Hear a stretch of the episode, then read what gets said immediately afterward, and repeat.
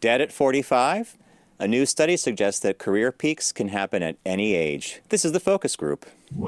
It's the savvy side of 9 to 5. Listen, Bueller, Bueller, Bueller. laugh, and learn. Negotiation. This is what you do in business. This is the focus group with Tim Bennett S T A U N C H. and John Nash. Keep your clothes looking neat and clean. We're all business, except when we're not.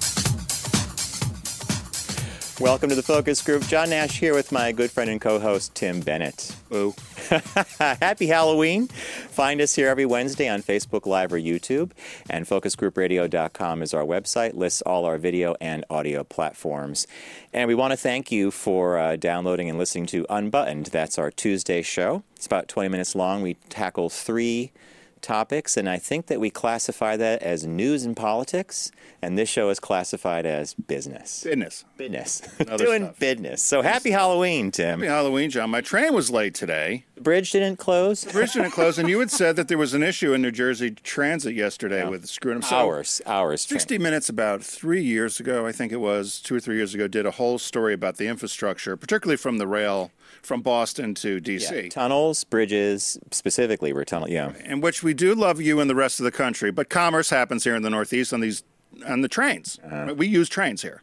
And we fund the $30 train you take from Des Moines to Chicago because it costs us 100 bucks to go from Trenton to, to, Philly. to Philly. Yeah, So, um, so anyway, this the the bridge got stuck open. and we should explain it. there's a one bridge. It rotates. Right, It, it pivots in the middle, and that allows ships to go. and go. it was built in the twenties. Yeah. And there's always a, a bolt missing or a part falls off, and the bridge almost closes like within an inch, and then the rail the, the rails don't meet, and trains just sit So anything going north or south. to New York or south to Philadelphia, and, And then DC the rest of the country, Virginia right, doesn't Florida, work. yeah. So I'm sitting there, and they kept announcing there was an issue, there was an issue, and you had said your train was running late, and I just thought, and I shook my head because I was reading the reading the headlines for the day, and I thought, what happened to that bipartisan agreement which this administration said they were going to work with Chuck Schumer and the Democrats to fix our bridges, our tunnels, our highways, our airports, our infrastructure. We're worried about some caravan that's thousands of miles away. we're worried about whether somebody was born with a penis or not, and I and I can't take a train to get business. And we're worried, and, and now we're going to be redefining the Fourteenth Amendment. This whole uh, you can't c- do citizenship thing. I don't think you know if. I told you this before. I have a friend of mine that works at the Univer- University of Pennsylvania, where Trump says Yeah. he's smart and where he went. Every time he opens his mouth, they lose money. I mean, this guy did nothing there. I'm guessing. Yeah. I mean, he's a total moron. Tim and I had uh, a, a bite to eat before the show, before the broadcast, and we just sat. At one point, we were talking about my mom is recovering from some back surgery. She's doing great, but she had a little minor misstep in physical therapy, and she hurt her foot, so it's going to set her back a bit. And we're talking about things like that. Like, and then we looked at each other. We just didn't say anything for a second, and then you said. Why are people spending and wasting time on anti-LGBT measures, anti-trans, caravans? Worrying about the list goes on and on. Let's worry about making a world-class country. Like travel to Europe and check out their their railroads and their infrastructure, right? Or you know the the, the horrible, hateful um, shooting this week, past Oh, weekend. And I know you you're yeah. from Pittsburgh, and I have got a lot of friends in Pittsburgh, and just what happened at the synagogue, which has happened at churches and stuff before. And rather than once again showing some sort of compassion or trying to bring the country together. The, well, they should have had an armed guard. Yeah. The, really, my my my niece is is uh, a teacher, and your mom was a teacher, and both smart, intelligent, strong Underpaid. women, and underpaid, Very underpaid. but by no means are going to brandish a weapon in the classroom. Whether they have a desire to. what are they going to carry in their purse? I mean, I, I it, and it's always an AR-15. Mm-hmm. So, hmm, Yeah, you know, I mean, I'm going to capture that. So, hmm. no, but it, it just it just makes you insane because we become so numb to it. Mm-hmm. And you, you know, I, I the, the only one that's happy about this whole thing is probably the Saudi Arabians because they got off the the, the dole for a little while. the Khashoggi. killing Khashoggi. Yeah. Uh, the- yeah. and- Well, you know, and then contrast that with uh, yesterday. I was working on the show and a proposal we were having uh, put together for a client, And my friend Ed sends me, you know, my friend Ed, Apple fan, sends me a text. He goes, "You watching the keynote or the live thing?" And I didn't realize they were doing it from Brooklyn, New York. This normally they do it out in California, so it was our time, the Brooklyn Academy of Arts. So I decide that I no I, you you listen to music when you work. Yeah. So sometimes I'll have the TV on in another room. It's kind of one of those companion things. Like you're not. So I decide I'll I'll watch the I'll put that on in the background. I ended up watching a good part of the Apple. Really? Well, you're such an Apple fan. Yeah, fan. and I was really excited about the new iPad Pro, which I'll probably get because mine's about three years old. Not that it doesn't work, but I love the new features. How of old's the new mine? one. Three, three. Well, yours is three get. or four. I didn't get the one you got. The oh, then yours is five years old. You you should definitely think of uh, a new one. Mine's losing the battery charge. That's the only Yes. complaint I have with it. So I'm watching this thing, and here's something I'll say: Apple spends a lot of money on these presentations. I sat there and I thought, I wonder how much they spent on that one day. Why? The video. The one chance to make a good first impression. First impression. Was it Tim. Cook? Tim Cook spoke. He was the He was here? He was the thread throughout the whole thing. Then they had different product. He was he physically here in Brooklyn then? physically in Brooklyn. Wonder why I Beautiful videos. beautiful video, beautiful stuff. And I thought, you're looking. I just and I just started ticking off in my head the cost of doing this: renting the space, the personnel, security, audio, video. It must be like an auto show. I was It has gonna say be like it was when- probably somewhere between 800 eight. I don't know how big the facility was and how many people they had watching, but it, to get j- just the mechanics of getting the room set up and then making sure that the text stuff can go out so that it's audible correctly. I, I'm guessing probably 800,000 to a million on the on the low side. I thought a million on the low side at least. And then afterwards, they make a lot of the new products available to journalists. So they have a oh, whole Oh, really? nother room that you can go and touch and feel and play with stuff. But afterwards, I just thought, wow, you know, one, d- but you are right. You never get a second chance at bat when you're launching a new product. You have to do it right. So they spend the money. But they did something that I love about Apple. They always remind you of why they do what they do. So they make watches and computers and phones and all this stuff, but at the core of it, their essential thing is we make products and services that allow you to be creative and allow you to be productive. So that could be anything really. It's uh, they could make a toaster if that helped me to I'm still helped me to surprised you didn't you didn't uh, watch. the No, watch. No. I may never get the watch just to make sure that you stay surprised. I just don't. I like my normal watch. I saw someone with the watch on yesterday. Yeah. I think they were on. It might have been on TV, and it was up close. It was TV, and she was a pundit, and she was up close, and she was like this, making a point in her. Did it light up?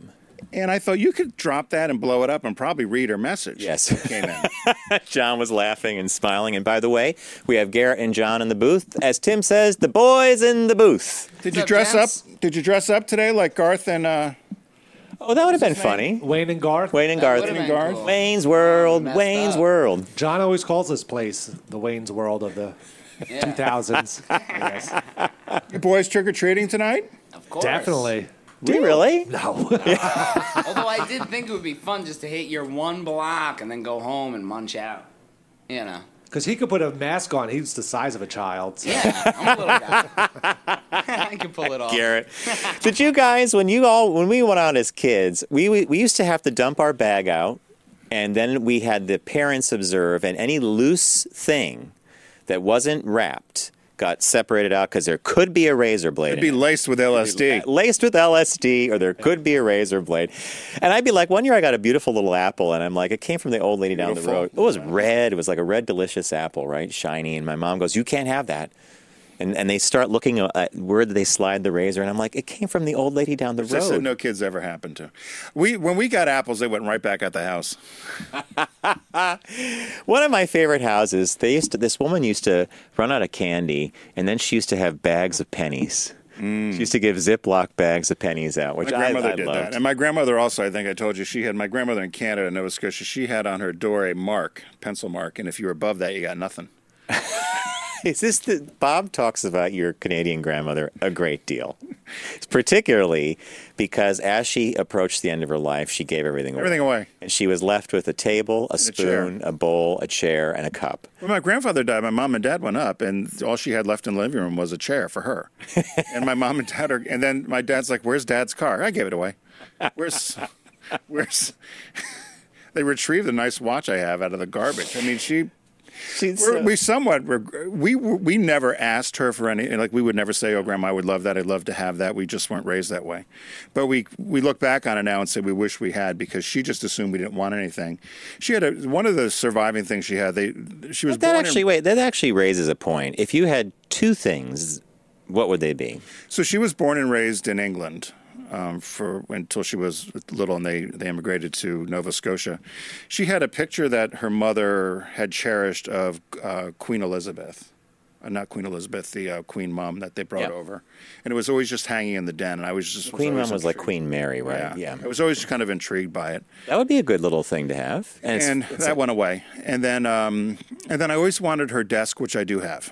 oh, okay. My, my dad was Okay. of my dad and uh, uncle cleaned out the house. I actually have some of my favorite things from my granddad's desk. I have a, a bronze head of FDR. No, Teddy Roosevelt. I'm sorry, it's Teddy Roosevelt. I have a buffalo, a little bronze buffalo that says Buffalo, New York around the bottom of it. And I have a bank that has a picture of him on the front holding up a, a pike or some fish because he would love fishing. And, uh, and, you know, that's all I need. Yeah. I don't need a lot of other stuff. So on the show today, after we do our usual stuff, we've got the outlaw. Crack whip, the uh, Anthony or Anthony Angela. there it is. There's the whip, yeah. Angela Giampolo is going to join us and talk to us about some civil rights and LGBT rights issues uh, ahead of the election, by the way, which is next Tuesday. We hope everybody goes out and votes if you don't have early voting where you live. So she'll join us, and then we've got a shop talk where John, as you, you did in your opening, said that at 45 you're not dead. You're not dead at 45. You're close to it. we'll get to that when we get to it. But what caught your eye this week? What caught your eye? Here's what Tim and John found. So happy Halloween. You know, we don't get to do games anymore. We don't do pick that flick or, or Very Tim's pleased list. by what you chose. Well, so I so 'Cause it, I- it harkens back. It to the harkens day. back to the old days. So this was Forbes just came out with a list, and they actually called it from 12 different media sources, in interviews with 40,000 different people from a group. Wow. Called the Candy Store customers. I don't know what that. I guess that's a chain. I'm still reeling at the 40,000 data points. Yeah, forty thousand data points and twelve additional media outlets. And so Forbes did a story on for 2018, the most loved and most hated Halloween candies. so before we start, did you guys have a most a most hated when you were a kid that you you got? You wouldn't eat, or you would trade it off, or give it to somebody. Candy corn. Yeah, maybe Necco wafers. Although I like them now. When you were Yeah. a kid, they were kind of like chalk. Anything minty. Oh my yeah. God! Really? Didn't So like no, sweet mine was the uh, Mounds or Mounds Mounds, of was coconut? not my favorite That's a as a, good kid. call, too, yeah. Um, Almond Joy was okay, but I really loved the little Hershey's Mr. Good bar, the dark chocolate. Well, you remember you used to get the little tiny the Her- the mini the mini. That's what you liked? I love some of those, and I I used to like getting Kit Kat or anything re- like Reese's. That was your favorite. Yeah. What was your favorite? Did you guys have a favorite? Probably like Snickers or Reese's Oh, Pieces. Snickers Yeah, is of such a course. perfect one. Yeah. Anytime you got like the king size of anything, to be Yeah, it honest, didn't matter. you were Well, I give out the pumped. big candy bars. They made that mistake, which is going to have to all stop someday. But uh, as you can tell, I didn't give up anything. my, uh, my little brother was the kind of kid he would get a Snickers bar and just take a bite and then leave it wrapped on his dresser, and it would bother me all day that he would not eat it all. And then he'd say, "I might have a bite tomorrow." He I would hate do it on that. purpose. I hate that. That But my favorite, so my favorite was either Snickers or the hundred thousand dollar bar. Oh, I I used to remember love the $100,000 bar, $100,000 sure. and I hated. There was an old lady in our neighborhood that gave out popcorn balls. Oh, I didn't Last like popcorn Christmas. balls. Yeah, and they were stale. So anyway, these are the so these were the most hated candies based upon these forty thousand people and the other media sources. So number ten was the Mary Janes, those peanut butter things. Oh yeah, I remember Mary Jane's. And uh, number six or number nine was Good and Plenty, which I was kind of surprised Uh, about. Number eight was licorice. Yeah, I'm not. Yeah, But they said it was more the black licorice versus the Red, Twizzlers. Okay. Smarties, which I was surprised about, but they said that was more of the texture. Yeah. Tootsie Rolls, people thought that was a cheap thing. Peanut Butter Kisses, which were those wrapped orange and black things. The Necco wafers, wafers that John mentioned, people said they were too chalky, But like John, I now think they're one of my. wrapped in I wax love them. paper. Yeah. From the New England Confectionery Company. Number three, we never got these, but the, the wax Coke bottles. I hated them. I wax hated bottles. those things. You Number put- two, of course, candy corn. And the, the least favorite is actually something I love, and I think because my mom liked them. The soft, orangey pink, chewy, peanut shaped confections, ranked as the worst candy for all Halloween visitors, the circus peanuts. Are they marshmallow or On the, they're up on the left, and if you're watching on our video. up on the far left are those circus peanuts. So those orange things. They come in different colors. Yeah, yeah, they look like There they are, right there. Those orange, What are they though? I, I like a marshmallow, marshmallowy it's- thing? It's sugar. yeah. Well, it's that that whole panel that you showed was sugar. Then the most favorite, All right. uh, number 10, no surprise, Hershey bar. Number 9, Skittles, which they said was a nice change from common chocolate. Number 8 is a favorite with the current generation, Sour Patch Kids. Oh my God, those. I was surprised by this one. I like it, but I was surprised because it seems old fashioned. Butterfinger, number seven. I like Butterfingers. Okay. too. Number 6, Nerds. Number 5, M&M's. You can never go wrong with M&M's. One of John's favorites, 4, Kit Kat, which is the crunchy cookie. Give me a break. Give me a break. Anyway, uh, then there was Twix, which of course is part cookie, part candy. I love Twix. Number two, Snickers with the hearty peanut flavor. And number one, the all time favorite, the perfect blend of chocolate and peanut butter, the Reese's Peanut Butter Cup. Indeed. All right. Happy so Halloween. I hope you're giving some of those things out tonight. I give out the big candy bars, as I said, and I always. you're locked in. Well, and it's always funny once the, in. once the parents come with the little kids, and the little kid will take one and be excited, and I, I, I get the joy of that. And then it's always when the mother or father looks and says, "Oh, we have a sick child at home. Could we take another?" I was like, "Really?" I know they just want it, Just let them be honest and say we want the right? You know, there's. Uh, were you ever so sick you couldn't drag yourself out for Halloween? Mm-hmm. Mm-hmm. No, So what got you? Wrong? we yeah. All right. Mine. Um, I want to say it's ghoulish in a way, but maybe it's not. And it wasn't necessarily picked for Halloween, but this headline did indeed catch my eye earlier in the week. It said Disney World's big secret. It's a favorite spot to scatter family ashes. So when people have a loved one's remains cremated, it turns out that Disney World or Disneyland in Anaheim happens to be a favorite spot to go and sprinkle the ashes. I guess I never thought of that. So, custodians at the Walt Disney Company um, in either park usually use something like code V means it's a cleanup. A patron has vomited, or a code U means someone's urinated somewhere. Code V for vomit, Vomit, U yeah. for urine. But if you hear the dreaded HEPA cleanup, H E P A, that means once again a park guest has scattered the cremated ashes of a loved one somewhere in the park, and an ultrafine or HEPA vacuum cleaner is needed to suck them up. So when How'd a, you know? when a guard observes someone like sprinkling what looks like flour or powder, they pretty much know. They're they're apparently trained to look for this. That You can't smoke on, Dis- at, no, on well you properties, right? can, but they have So nowhere to put like- the cigarette. Remember, they have Yeah. no. It, they, they make it Yeah. impossible to smoke. Yeah. Disney custodian says that the spreading of loved ones' ashes happen about once a month. And uh, here's an example of how someone did this. Anyone who knew my mom knew Disney was her happy place, said Jody Jackson Wells, a business coach in Boca Raton. She smuggled a pill bottle containing her mother's ashes into Disney World. Once inside, she helped she spread the ashes on the platform of a ride called It's a Small World. It's a small world. You remember that? You ever been on that ride? It's I don't know if I'd spread anybody's ashes there. Um, and she spread them near a head spinning bird, a little robot outside the ride. And the mother used to always laugh at that bird.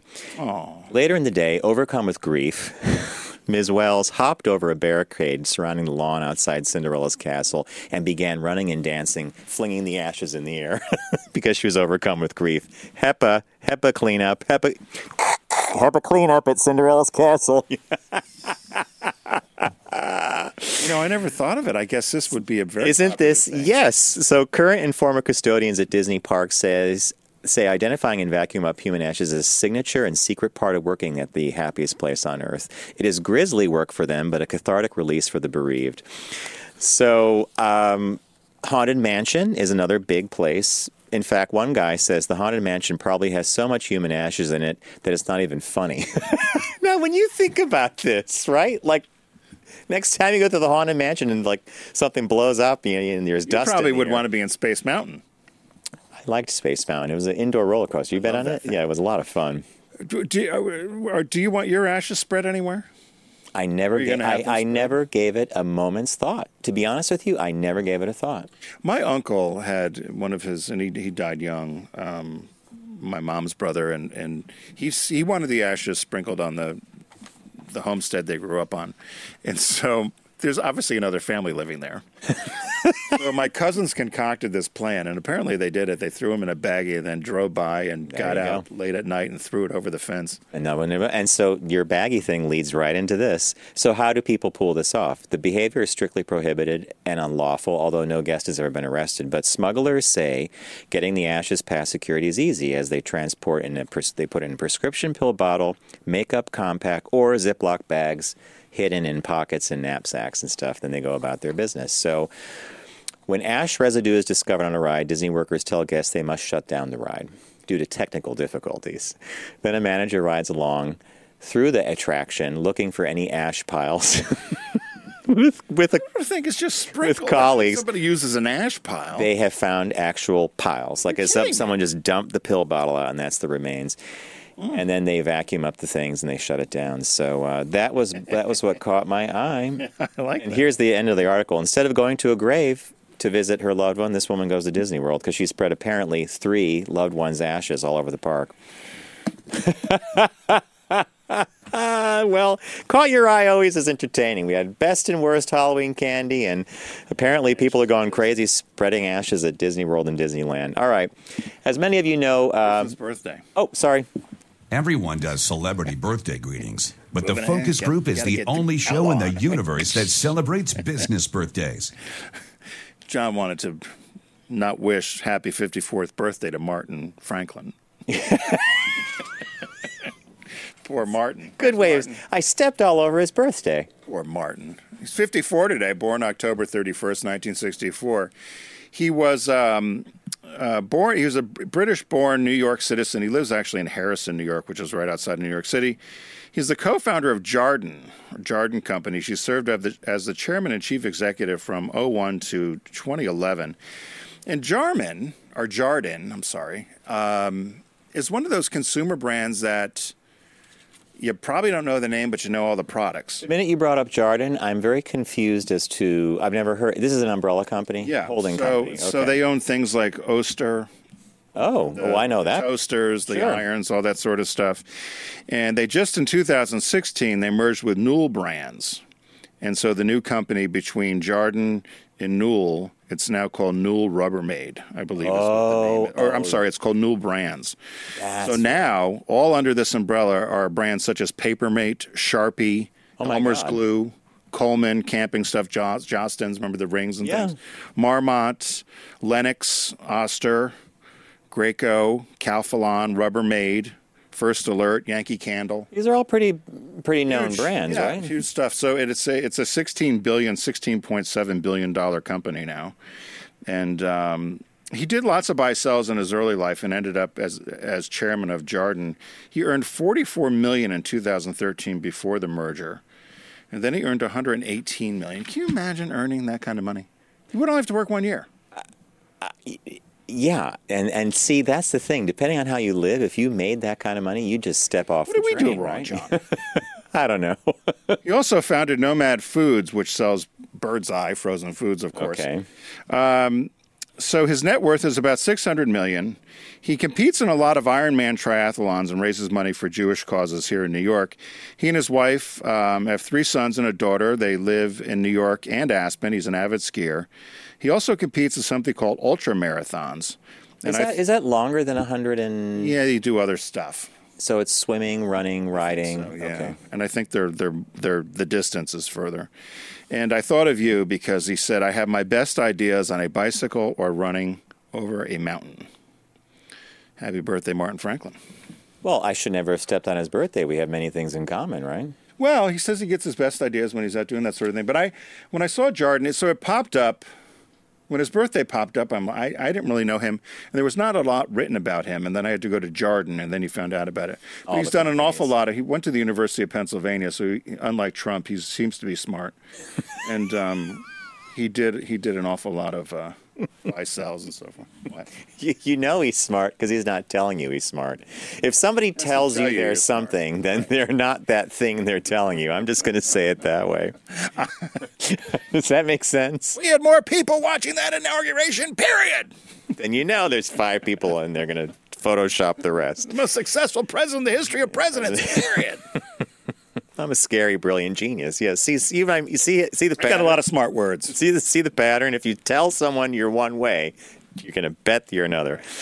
All right, now we can go into. Uh, many of you know that Deep Discount is a partner of ours here on the Focus Group. We're really glad to be working with them. They've been with the show for quite a while, and thank you, John, for putting up. John found this great thing. If you watch the video.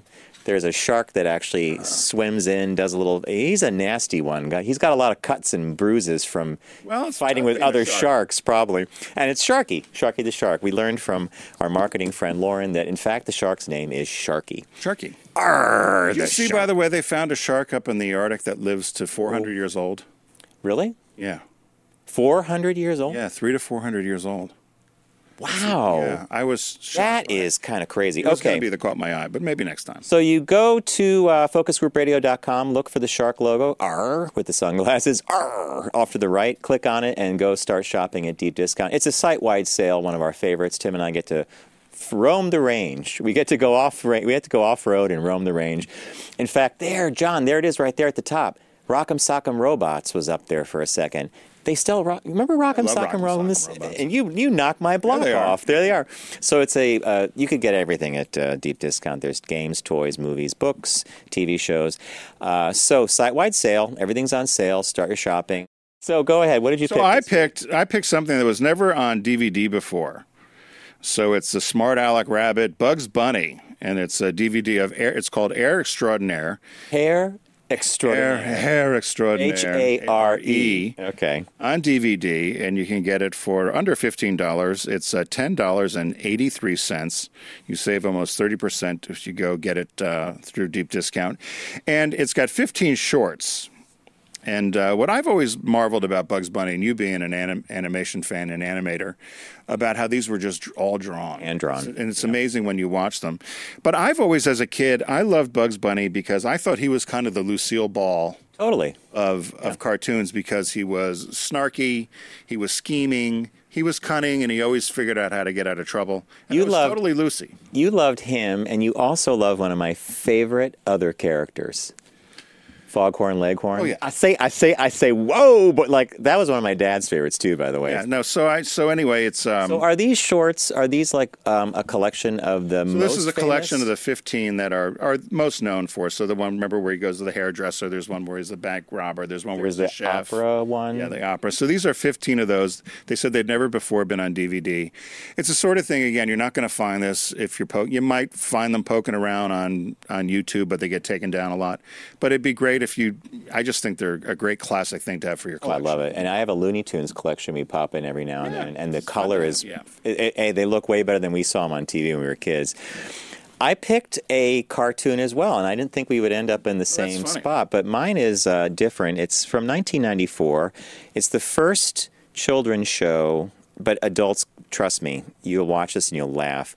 It's called uh, Reboot, and Reboot was a Canadian production um, that we saw here in the U.S. in '94. It takes place inside a computer. The villains are the evil Megabyte and Hexadecimal. Every Did you see this? I loved it. And one of the uh, one of the women who uh, was the defender of the computer was Dot Matrix. So all the names of the characters come from computery stuff. It's one of the first fully 3D animated shows that they made for kids on TV. It ran for a couple years. It's beloved by a lot of people, and they have the entire collection, which is very hard to find in one spot. I think it's fifty-four dollars for the set at deepdiscount, deepdiscount.com. So if you are a fan of smart animated storytelling like a like there's layers like a bugs bunny cartoon works for kids Yep. there's a whole other thing going on for adults reboot's the exact same way Anyway. And the new release this week is The Princess Bride on Blu-ray from the Criterion Collection. I've I I'm sorry to say I've never seen The Princess Bride. okay this You? this the reason i i was amazed at this i thought i wonder why it took so long a for criterion to pick this up this is held in super high regard by a lot of people the princess bride Yeah, no, I know it is. uh, Cary Elwes, Robin Wright. It's a Rob Reiner. Um, Rob Reiner's directing the film. Uh, Wallace Shawn's in it. Andre the Giant, Mandy Patinkin, Christopher Guest, Peter Falk, Billy Crystal. It is this really tongue-in-cheek take on the old fairy, Fairy tale, tales, right. and it's people just people remember this movie. They remember what age they were when they saw, and it's one of those beloved pictures. I think you might get a kick out of it. it a lot of it's a little slapsticky and tongue in cheek. But oh, look at you! When you study your notes, that No, means- I know when it's on Criterion though, it's worth getting. Yeah, that's So- exactly right. So, uh, so be sure to head over to focusgroupradio.com and click on the deep discount logo and start shopping. It's a site-wide sale. I picked Bugs Bunny Hair Extraordinaire. John picked Reboot. The definitive mainframe edition in the new release from Criterion is The Princess Bride. So uh, be sure to shop away. We're, right, uh, Garrett? Thanks, deep discount. I almost forgot that. We're going to take a quick break. Stepping on the birthday, doing all the the birthday. We're going to take a quick break. When we come back, we've got our Outlaw segment with Angela Giampolo. She's going to talk to us about what's going on with some uh, LGBT and civil rights uh, in our country right now. So stay with us. We'll be right back.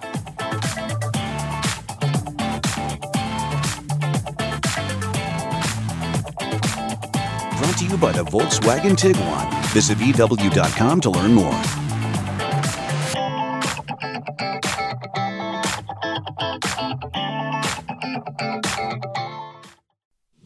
Focus on the savvy side of 9 to 5 with the Focus Group. Try, really try. Listen, laugh, and learn with Tim and John. I never try anything.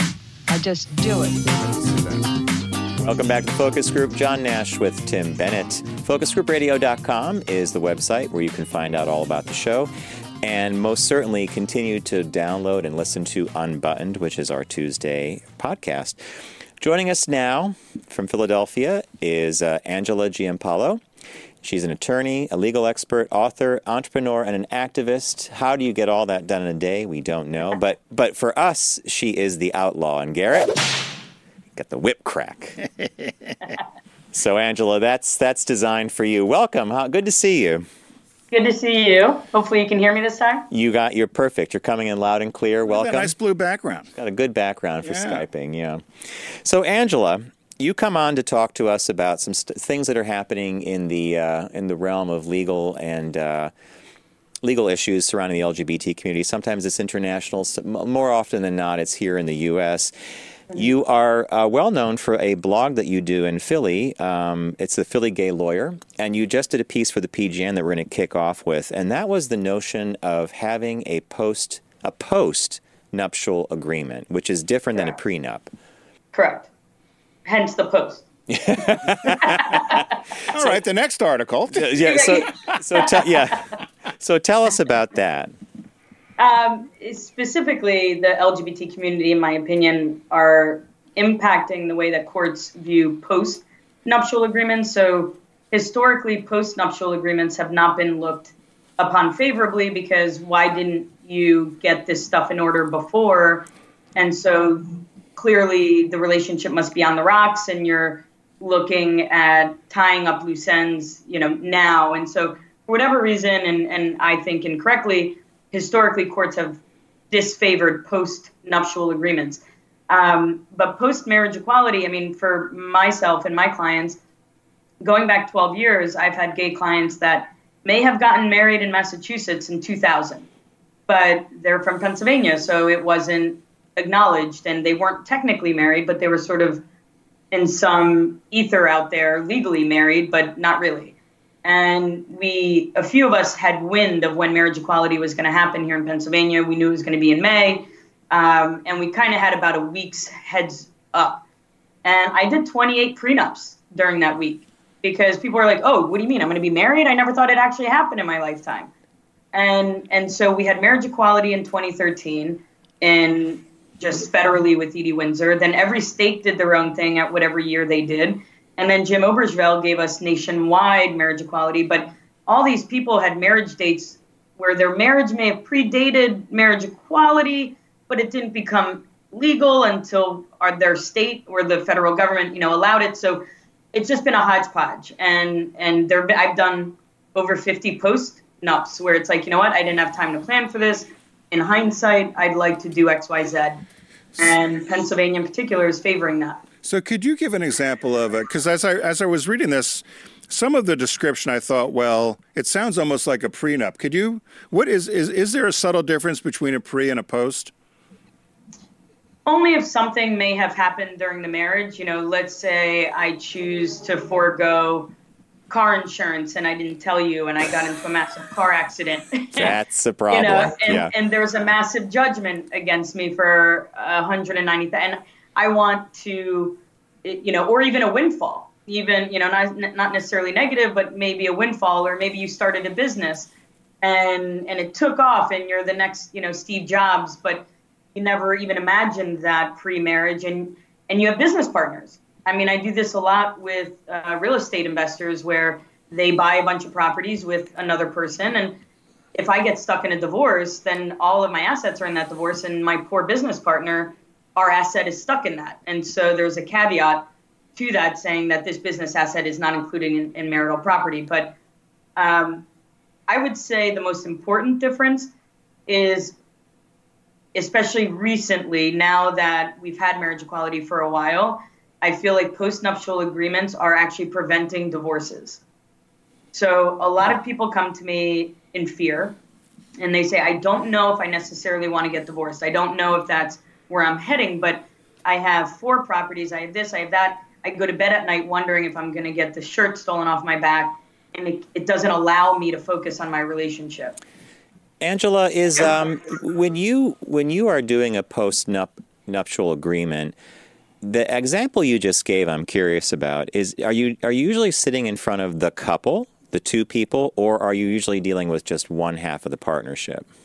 So usually one will contact me on behalf of both, and I have to let them know that I can only meet and represent one of them and then they choose between them who um, who's going to be the point person and who I'm going to deal with. But ethically and from a conflict standpoint, just like a prenup, as far as a postnup goes, I can only represent one of them. Oh, okay. I, I okay. put in I put in the margin because you mentioned infidelity. Yeah, yeah. And as I put in the margin, the Jerry Springer clause because you always hear if you do it again. If you do it again, yeah. You... So, so, so my other question about the pre and postnup, Angela, is if you traditionally, when you get married, a couple gets married, gay or gay or straight, aren't the assets that were acquired while you were together part of any sort of breakup if it does happen without having a pre or a postnup?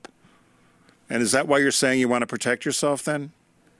So two two things. So the other part of that article that I get into is um, LGBTQ individuals tend to get married later in life right? I just got married. I'm 38. I own property. I'm, I'm 38. I'm not 18 with nothing, and I need china right. and you know a coffee maker. I, I'm good in life, and so I'm protecting what I've already accumulated. But so the date of marriage, whatever M day is, date of marriage, whatever assets you have going into the marriage are technically yours, except for the increase in value until D day, divorce day. So if you have a piece of property that's worth $100,000 on marriage day, but it's worth $400,000 on D day, then 300,000 of that is considered marital property, and then including anything that you've accumulated during the 12 years of marriage. Together, right? Yeah. Together. So your 401k going into the marriage, your pension, anything that can increase in value, all of it, everything that you own that has your name around it is marital property. It just gets messy because it's only the increase in value. But if you said if you said in a postnup or a prenup that if I had a 401k or I own stock or I own property, and should we have the unfortunate, should we unfortunately separate, that stuff's not. Could you write in that that's not to be included in anything? Absolutely. What's mine is mine. What's yours is yours. Okay. What we choose to buy jointly is joint, and we've made that choice. That's. Like I got the, the 401k. We'll split the sofa. there you go. All right, that, I, Angela, thank you for um, the article, uh, which is in the PGN. Well, and the big, the big sort of caveat to all of this is every single married couple has a prenup or a postnup. It's whether or not you and your partner took the time to write it for yourselves, or you let the Commonwealth of Pennsylvania or the state of New York or, God forbid, the state of California write it for you because they're meant for nobody. People come to me and they're pissed off about a cell phone contract the breakage fee is $350 on your AT&T bill. Your breakage fee on a marriage is not $350, but people end up will marry without a contract. But your cell phone bill has a contract that you can break and it's only 350. Yeah. So it just you know think about it and own it and do it for yourself. Are you married? She just I am. yeah yeah. Do you have a prenup, postnup? I do. I do. She's a lawyer. Free. I know. Just want to check. You know, I mean, of course, I knew I'd be asked this if I were to write about this. So yes. I can't believe Aretha Franklin didn't have a didn't have even even have a will. You know, it depends on I what know. people do. All right. So thank you for explaining that, Angela. And I think you clarified that very well. And as I'm sitting here, I'm thinking a lot of people who are listening to this probably are saying, not a bad idea to maybe think about No, you it. need to have one. Yeah. Now, the next item uh, that we were going to discuss with you revolves around Health and Human Services, the Justice Department, of course, the Trump administration, and their desire to uh, basically use the law to eliminate an entire class of people, which are the transgender community, by stating that gender is the uh, the biology you were born with, not the biology you represent as. What is your take on all this, and and um, where this could lead to? Well, obviously, no, we're good. Um, and it's important to note that it's not just, you know, the transgender community. There's um, a lot of people that just don't identify either non-binary. Uh, and so currently the statistics show 1.4 million people within the U.S. identify in some way on the spectrum where they, they wouldn't want to check the box, you know, male or female. And, and just two days ago, you had the Netherlands come out with their first four gender passport. I mean, so to, to say that we're going back in the dark ages, um, and and as far as you know where this is going, it's scary because as an administration, I thought that they had done the most that they could do, right? Uh, reeling back any progress we had in Title IX in schools, um, health, and and and other uh, healthcare, being able to to have sex reassignment surgeries covered by Medicaid and Medicare, all of that being rolled back, but down to putting gender in the law for the first time in the history of our United States. Gender has never been inscribed in law. It has not been law that male that that gender, male female, is based on the biological sex that you're born with. This is just a whole new level. It's a whole new level. I honestly, you know, the slippery slope I can't fully uh, grasp even at the moment. So is this something that would have to go before Congress, or is it just something he could simply have the Justice Department implement? honestly, I think it's something he could just implement as opposed to the birthright situation. Um, Hillary Clinton, when she was Secretary of State, was able to just implement that uh, passport that your gender could be changed on your passport. Right. Just as Secretary of State, she was able to unilaterally do that. So that's my only frame of reference, really, as to saying that I think he can do that unilaterally because she did very similar progressive things around gender that were pro uh, trans and, and non-binary in terms of passports, which is one of our most important federal documents. So if she could do that unilaterally, I feel like he can do this unilaterally. I- have a, I, I'm somewhat naive to um, the nine, non-binary descriptor, and as you mentioned, well, you said 1.4 million people uh, in the U.S. identify as non-binary. How do they? Be, because we're, we're, we're by far not the most enlightened country or society with this. How how does somebody who's non-binary then get a license or function when it asks you for gender on a on an application? Do they just say do not answer, or because don't you have to when you go? I mean, even in Philadelphia, right? When you used to have to go get a, a, a SEPTA pass, you had to identify as either male or female.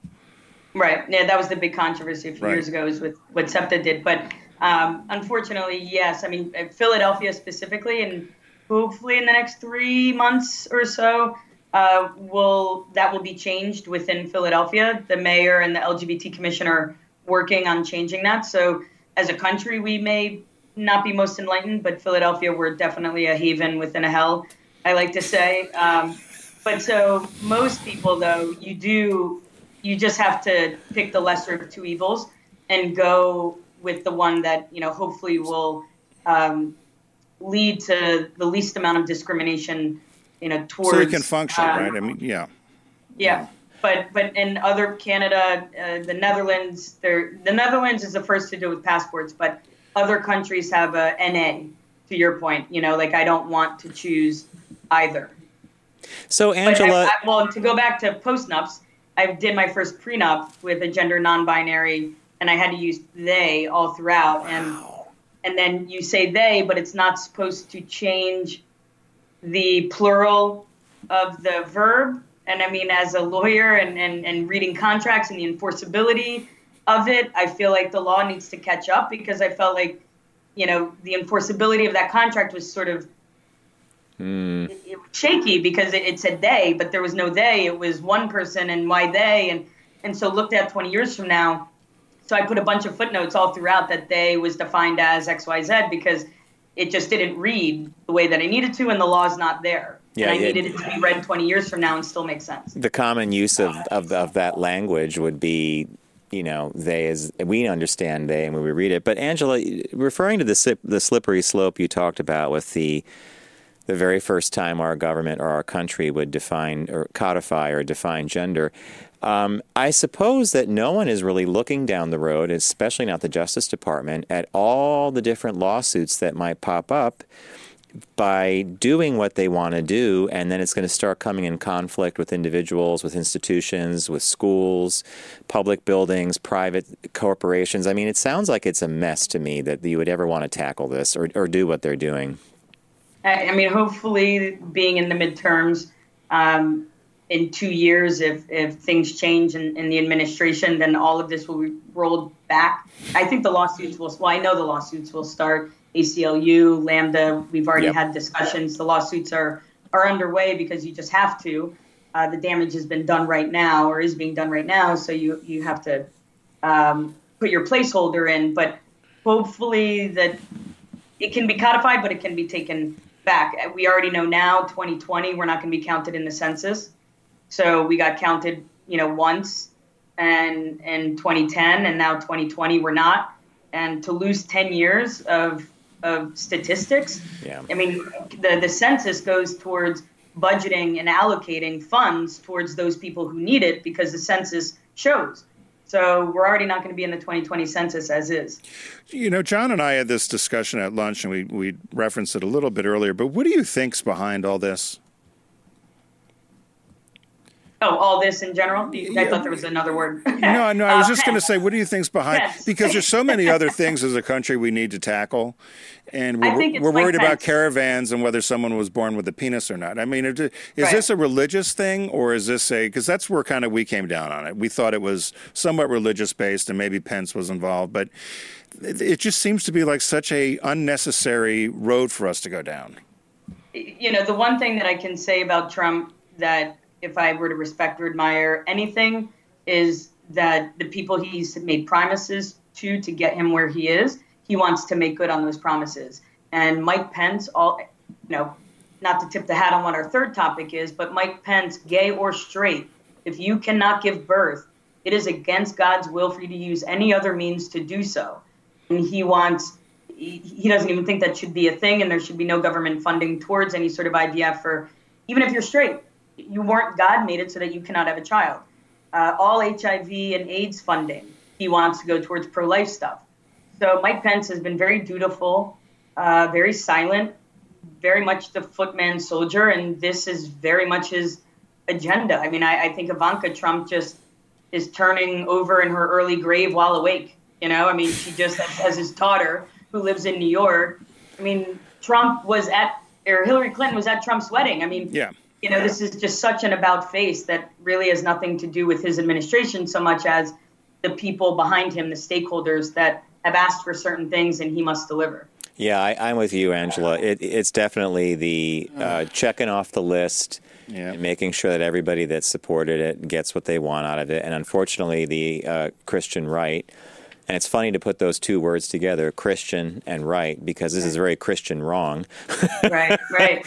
Uh, but That's moving a T-shirt, Tim. John. That's. Christian wrong. Christian you know, wrong. Angela is a business here. Uh, the last uh, piece you brought to us, I think, is interesting. And it comes to us from Europe. And uh, it, it's basically that two lesbian mothers both carried the same baby. Well, not Europe. They're from Fort Worth, Texas. Oh, they're from Fort Worth, Texas. And it Yeah. was part of an Like Europe. so it was it was through in vitro fertilization IVF, um, and and one of the women uh, had the carried the had the uh, carried the embryo originally, and then and it was put into the other one to go to full term. So they're both technically the mothers, right? Right, right. So, and and we've had so this is the first ever, right? That's ever happened in the world in this way. But we've had it happen in other ways where, let's say, we put uh, my egg and my wife's egg both in me and see which one Right. attaches. And so I give birth. So so the embryo went inside me, and the sperm is inside me, and the baby develops inside me, and then I am the gestational mother as well. I give birth. But instead, they used one mother as sort of almost like a surrogate, if you mm-hmm. will, for two gay men, right? But instead of that surrogate being the surrogate that also gives birth, they then shared that role with the woman who ended up giving birth. So the DNA is the one of the the surrogate, and then the gestational mother is purely the gestational mother, but she got to experience the nine months worth of, of pregnancy and caring and speaking and singing and classical music and they have a bond unlike the DNA woman does. You know, that I've seen interviews since and, and the one that the one that gave birth was worried that because it had the other's DNA that she wouldn't feel as attached to the baby, but really the baby is like obsessed with, you know, the vehicle that brought him alive. So from and a, from and a, from what I heard, uh, the doctor said that it costs less than traditional, which is key. And then from my point of view, my adoption fees, an estate plan and a second parent adoption is five grand. No adoption necessary. They're both mothers. No adoption necessary, and the IVF procedure was less. So how can that? So how do you go over that hurdle? Then you're both being mothers. like who? How do you explain that? Yeah. Right. Are they both on the birth certificate? I mean, how is that? Well, they're both on the birth certificate now. Right. by virtue of being married. But so let's say we did it the traditional way where um, I give birth and it's my embryo, my egg, and a random sperm. And then my wife is not in any way legally attached to that baby. She's a step parent by virtue of being married to me. Right. We're married. It would be like if we met and the baby was 13. No different. It came out of me and she's not in any way biologically attached. So what I do all day, every day, is I do the adoption of the one that did, is not biologically related and did not give birth. But no matter what, by virtue of being married, they're both on the birth certificate. But I have another article we can discuss, which is birth certificates are not decrees of parentage. Only an adoption can do that, or this new, really interesting mommy, double mommy way. Yeah, it's fascinating because when you sent us the article, you're right. The a normal IVF procedure costs about thirty thousand dollars. This was about fifteen. I don't. I and it's just fascinating to me. And, And I then might- no adoption fees. Yeah, and my mind went right to what you were talking about, which is because of the the they both shared biological components and necessities for this birth. You would, if you if you heard the case all the way through, and you had to you patiently it was laid out, you'd be like, they're both the mother. I know that they are by virtue of marriage, but also by virtue of the biology of it, it's kind of fascinating to me. It really is, and you know. Yeah, I just was wondering. Do you think it's going to be common? Um, it's the first time ever in the world, and and but you know to to John's point, this was not in Europe. And I just got back from a conference in Fort Worth, Texas, and I was in the hotel room, and CNN was on, and and and I was like, oh my god, am I in Texas? And IVF between lesbians is interesting. You know, I wasn't paying attention. I didn't realize it was like the first time ever in the world, and I was just offended by being in Texas and having just IVF between two lesbians being newsworthy. And then I started listening and, and realized how they did it differently. And being that they're in Texas, the doctor is getting a ton of hate mail, hate phone call. What are you doing? Um, and she was on the news and she said, you know what? Um, anything that brings about more life and within love can't be wrong. And all I did was bring about love in a way that would strengthen the relationship because, to John's point, both feel invested. It's not like one just swiped a credit card for 30 grand to bust out a baby. they are both in some way invested biologically and emotionally. And I think that'll help the relationship moving forward. And obviously, the baby's born in love. So I hope it does become more common. Oh. Well, thanks for joining us. Three great stories this week. And Thank uh, you. it- And we it- had no uh, audio issues. I know it's good. Gremlins stayed Yeah. away. So it's our outlaw segment with Angela G. Oh, there it is. I want my caricature, John. Where's my caricature? We got it. We got to do a caricature, and it's got to be like a, a Indiana Jones, kind of thing. Now Yeah. maybe a Fort Worth Fort Worth sort of theme. Yeah. And uh, you can learn more at uh, giampololaw.com. G I A M P O L O. Did I do it right? I've been called worse. and of course, you can always find out. We have uh, Angela's picture on our Facebook page, which is Focus Group Radio. And uh, of course, the audio of this broadcast will be posted on Saturday mornings as well. So thanks for joining us. Happy Halloween. Oh yeah, the gay high holy day. Can't believe we haven't discussed this. I'm going to be Elle Woods from Legally Blonde with my little chihuahua. Are you, oh, Oh, what's your chihuahua's name? I'll send you photos. Did we ask you what's your chihuahua's name? Nico. It used to be Nico. Chico when I adopted him, but I thought that was rude, so I renamed him Nico. My little guy Spike, he's got a little bat outfit, but uh, There but but he'll be good. So hey, thanks for joining us, Angela. Thank you. You guys rock. Bye. It's the focus group with Tim Bennett and John Nash. We're going to take a quick break, and when we come back, we have a uh, little shop talk for you. So stay with us.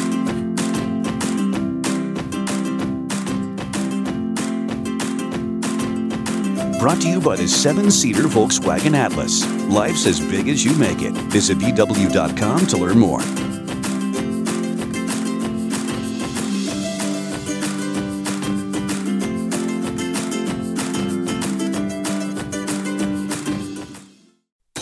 Focus on the savvy side of 9 to 5 with the Focus Group. Been in business a week. I got more money and I know what to do with. Listen, laugh, and learn with Tim and John. Herrera Rocher. He is doing well. You know they took that off YouTube. Welcome back to the Focus Group. Thank you again to uh, Ange- Angela Giampolo, our uh, outlaw. Three great topics, and uh, now we're going to do a quick shop talk. I teased it at the beginning of the broadcast, and it's uh, the headline read, and it's from Business Insider. Contrary to the dead at 45 theory, a new study suggests that career perks or peaks, sorry, can happen at any age. And you know, there's a persistent thought process, or it's like an urban legend practically in I think it's in corporate America, in jobs in general, there's this notion that you are only going to produce your best work from the age of maybe 30 to 45, or is it like 28 or so? And I don't know where this came from, but the notion is that those, and in fact, we all talk about our prime income earning years. In fact, men in their 40s and 50s are considered to be in their prime income earning years. And yet, you look at a man like uh, Tim Gunn who was uh, creative director for um, Clay. Was it Claiborne? Liz Claiborne. Yeah, or no, he was at the Parsons School, wasn't he? He was at Parsons Schools, but but then he he Project Runway happened late in his career. He already had a successful career as a teacher, as a creative director, as a mentor. Boom, Project Runway happens. Here we are, 16 years later, and he's you know so. I think you could peak at any time, and the article talks about how they looked at over 30,000 scientists, artists, directors, and they basically tried to figure out when they had their best moments and. Uh, most people in these fields sometimes had three or four years of amazing creativity. Maybe it was five to six, but it could happen at any time in their lifespan, which I thought was not bad. See, I thought this was contradictory. Oh, I know where you're going. No, because I thought you're exactly right. It said that you know you could peak at different stages. You don't have to be through the, you know, essentially if you're not 27 to 45, life's over. Yeah, exactly. But they said you can peak at any time. But they said rarely, if you've peaked once, the chances of you peaking again are probably less than 25%, less than 10%, depending upon the field you're in. And I wondered about that, but they said that the traditional way of thinking is once you pass 45, the chance of a breakthrough is lower. But as long as you keep producing, your best work may be yet to come. I circled. I I did the exact same thing you did. So I didn't know if they were saying yes, um, 27 to 45 is the hot streak or the, the sweet spot. But if you keep working at something, as your example was with Tim Gunn, you might peak again. But don't Well, expect it. I, I agree, yeah, and and your your your take your takeaway from the article is pretty spot on. Um, this whole notion of peaking, though, is a- is an Did intriguing. somebody tell you life was over? I had a friend who said, you know, don't worry, you've, you've achieved your legacy, and, and me and Tim are known f- in our in our advertising careers. We're best known for our 15 year award-winning effort doing Subaru's LGBT marketing, and I'm very proud of that work. But that was many years ago. Said, John, life's over. and you would think done. that, like, so I had lunch the other day with our web designer and our one of our uh, people, a guy I've known for many years, my friend Daiska. And we had a, a similar conversation to this, and he was talking about how he's observed that a number of our peers, so that would be people in our kind of age group, have either plateaued or on the downslope or they're just doing more and more interesting things. And he broke it into three categories. He said, You probably know people like this already people that are coasting along, they're looking down the road, they're like, I got 10 more years, I got eight, I just got to make it to the finish line. So that's one silo he put people in. The other was, um, I'm, I'm done learning what I want to learn. I, I'm really done with all the like. So that was even less. That it was worse than plateauing. They're on they're on the downhill. And then there was a group of people in another silo who constantly taking classes, learning new things. And he said he feels that that ageism thing that we just talked about in corporate America and in the job world, um, or in the job, you know, getting jobs probably relates to those first two, the plateau and the downhill. But depending on your personality, if you're a lifelong learner and you're engaged and you like solving problems and you and you share that with other people, you're probably going to be fine. What do you think? Yeah, no, as you were explaining that, it reminded me a little bit of Aaron McHugh, who's been on the show a bunch as a you know, she'd worked in the publishing industry forever, and then she decided 15 years ago um, that she was going to write books, and has written over 20. And she's into her mid 60s, and she just learned how to surf. You know, she wants Exactly. to, and she's always constantly trying to, to learn something new. or do something. I, I looked at this and I thought, I think the bigger issue here is for somebody. Um, I talked to someone once about uh, what would you do next if this if this show didn't didn't continue, or what would you do next? And you'd have to go get a job. And he said, you know, you'll get a job. He says, but it's not going to be the kind of job you used to have where you thought I'm going to be captain of industry. They said you still may have a great time, learn a lot, contribute, but you're going to have a different perception of it because Yeah. of what you've done all the years previous. And so he said, once you get over that, that you're not going to be the next CEO of something if you happen to just go in at, at mid mid age. He said, it, who knows where it will lead. You might enjoy it. So doesn't that relate back to this peaking thing? Like I agree with you that it, that whatever our next, whatever most people's next chapters will be, if you unburden yourself from the notion of having to be a star or run the mm. company, life just changes. If, because you're like, wow, you know, I'm no, I don't have to be the the A team player. I don't have to be the head of the group. But you could go off and say you went off and you became a teacher somewhere or Yeah. a professor, you're adjunct Great- professor, great and all of a sudden you're you're teaching at a, a college here in New York, and the students love you, and you love teaching, and lo and behold, uh, oh, John's you know outstanding faculty member here this year or something. That's a great accomplishment. So, and that could be something that's not expected, but you worked at it, and, and here's another pulled it off. another thing you're proud of. So, I think that's where the hope part for me comes in. And, and overall, is if you don't have a dream or you don't have a a goal to say I want to do something, um, you could get pretty stagnant. And trust me, this culture that we're in allows you to become pretty stagnant pretty Yeah. easily. There's a lot of distractions that can easily keep you off the road of even developing a dream, frankly. And, and a dream could be something super simple. You can say, like my, my older sister just completed a whole course in flower arranging. Yep, I love this stuff. Did you see the one yesterday? It was yeah. her birthday yesterday. Yeah, and she's posts all these great pictures of her flower arranging abilities, and she's had a, she's had a ball. And it looks like she could work. I At a mean, flo- the she could work at a florist. I was thinking. I have a, fr- a friend of mine from college who's, um, I, I would say, is probably more of a mentor. Um, retired surgeon, was on the on the staff at Harvard, and uh, taught there as well. But he was a heart surgeon, and he started painting. And the painting is the paintings are, are great. And it, it, again, mean, it, he might get excited by just saying, "I'm going to have a little art show at the local craft Mm-hmm. fair and sell all my artwork out," and that's giving me more joy than maybe something. It's like when your mom did her photography. She exhibit. had the best time at that little opening. She had year a whole career as a teacher. Right. Two master's degrees. I don't know how many kids she taught and lives she changed, but that little gallery show meant the world that's, to her. and, I, and that's what I think is important to have those sort of those sort of things, and and so uh, that that's my bigger takeaway from it. But I, I, w- I thought there was somewhat contradictory of life's not over, but but but Don't. but it's over. chances are it's over.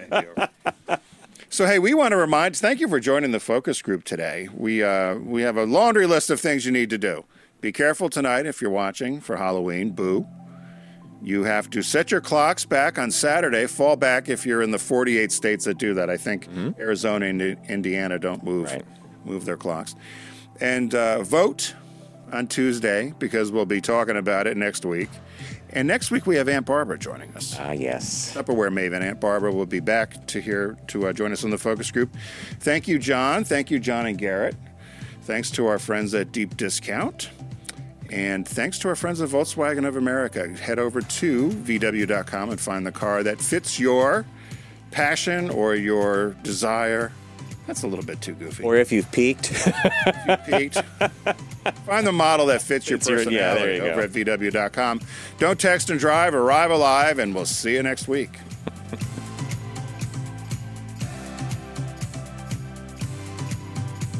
It's the Focus Group with Tim Bennett and John Nash. Accessible on all platforms. Subscribe, like, and rate us on your platform of choice.